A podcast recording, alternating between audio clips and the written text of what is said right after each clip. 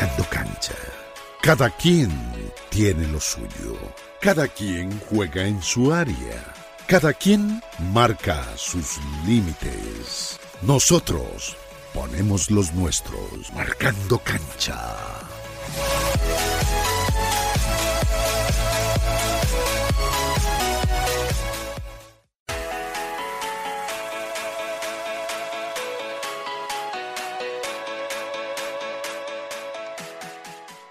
Hola, hola, ¿qué tal amigos? Aquí estamos ya en Marcando Cancha junto a Ricardo López, Omar Orlando Salazar.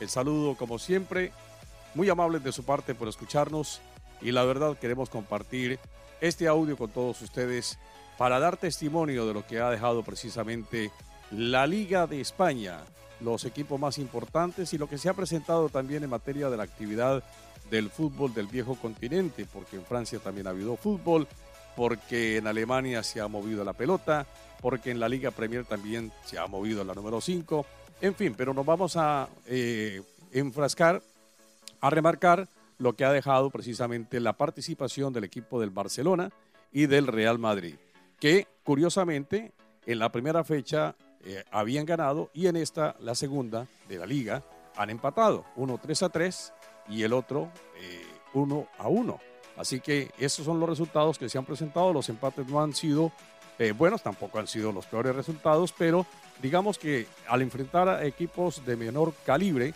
pues uno sí supondría que tendrían que haber ganado. Pero esas son las cosas del fútbol. Saludo a don Ricardo López Ayala. ¿Qué tal, Ricardo? Un placer saludarte. ¿Cómo estás? ¿Qué tal, Omar Orlando? Para todos los oyentes y para todos los seguidores del el podcast de Marcando Cancha, pues aquí estamos, sí, para analizar un poco lo que ha sido la jornada futbolística con la que ha arrancado el fútbol en España y de la que usted ya hacía referencia. En España todavía se sigue hablando, y más exactamente en Barcelona, el tema de Messi. Siguen con los pañuelos, llorando por la partida de Messi, pero ya Messi se fue.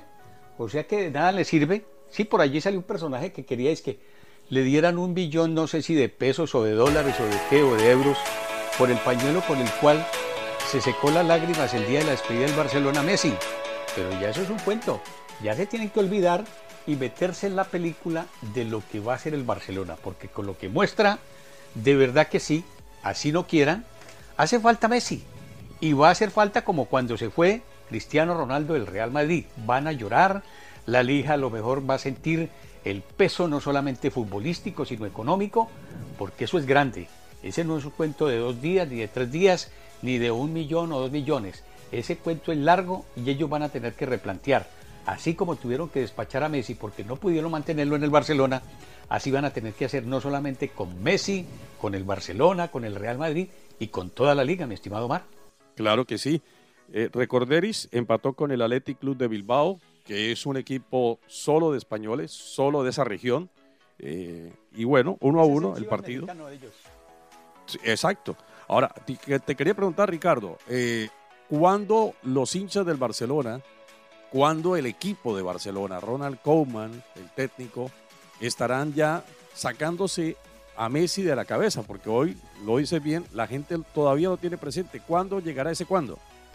Es muy difícil, es muy difícil y yo creo que la piedra en el zapato va a ser mucho más complicado cuando Messi empiece a mostrarse en el Paris Saint Germain, porque esa es la diferencia, por ejemplo, del fútbol español al fútbol francés que hoy tienen los franceses con el jeque a la cabeza, ¿cómo le parece la cantidad de platica que tiene ese hombre? No son sino 300 mil millones de dólares la cifra con la que cuenta el jeque, no ese monigote que está ahí parado el presidente, sino el que realmente es el dueño del club. Entonces, mucha plata la que hay de por medio, mientras que el Barcelona está mirando a ver si le prestan si es que 700 mil o yo no sé, o 7 millones. No, no, están orinando, perdóname la expresión, fuera del tiesto. Y lo de Messi, no van a poder sacárselo de la cabeza, por lo menos yo creo que a lo largo de esta temporada.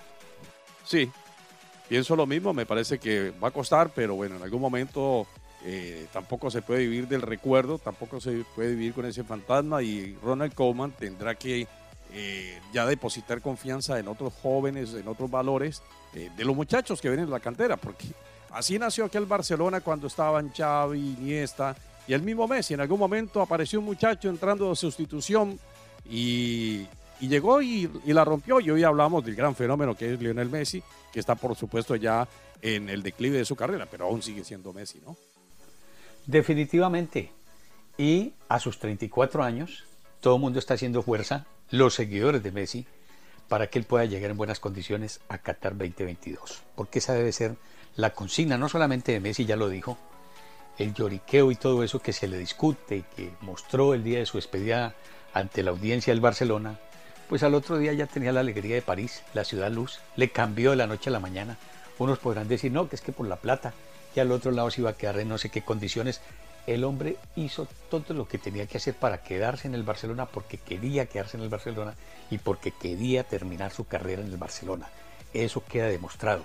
Ya lo que no se haya podido hacer por Bartumeo, por Laporta o por toda la gente del Barcelona, ya tienen que vivir con esa lamentable situación, que Messi ya no es del Barcelona. Y como usted lo dice, sí, efectivamente, tienen que apuntar a trabajar con lo que tienen y a mirar a ver si pueden tener uno que otro refuerzo de valía, de prestancia, para lograr por lo menos desdibujar y olvidarse de la no presencia de Messi con el Barça. Esa situación está clara en ese sentido.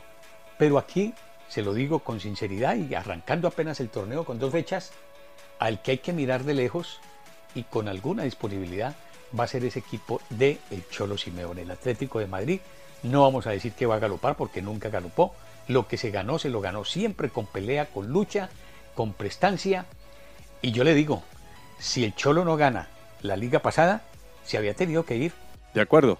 De todas maneras, eh, el tema físico-atlético de un equipo como el Atlético de Madrid, valga la cacofonía, eh, lo padeció en el remate del torneo anterior. Claro, un cúmulo de partidos, había enfrentado también partidos de, la participación europea, eh, más allá también de los jugadores que habían sido convocados a, distintos torneos de eliminatorias, etcétera, etcétera. Pero bueno, veremos qué va a pasar con este equipo. Ahora, fíjate las cosas y estableciendo un paralelo.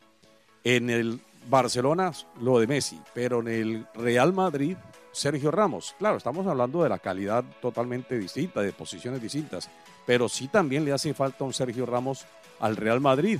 Yo lo digo desde el punto de vista de liderazgo y quizá de un poquito de dar orden a esa defensa porque el Real Madrid acaba de empatar 3 a 3 y ese, ese no es un resultado contra el Levante para un equipo como el Real Madrid.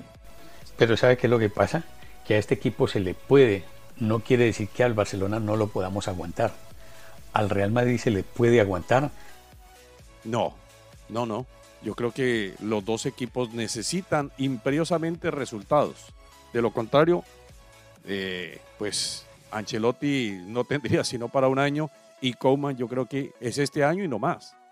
En fin, de todas maneras, vamos a esperar que las cosas vayan cambiando, vayan evolucionando, tanto en el Real Madrid como en el Barcelona y también estaremos esperando lo que se vaya a presentar en otros equipos del viejo continente de cara a la participación de la Champions. Amigos, mil gracias por acompañarnos. Estaremos retornando en los siguientes días para entregarles más de Marcando Cancha. Felicidades.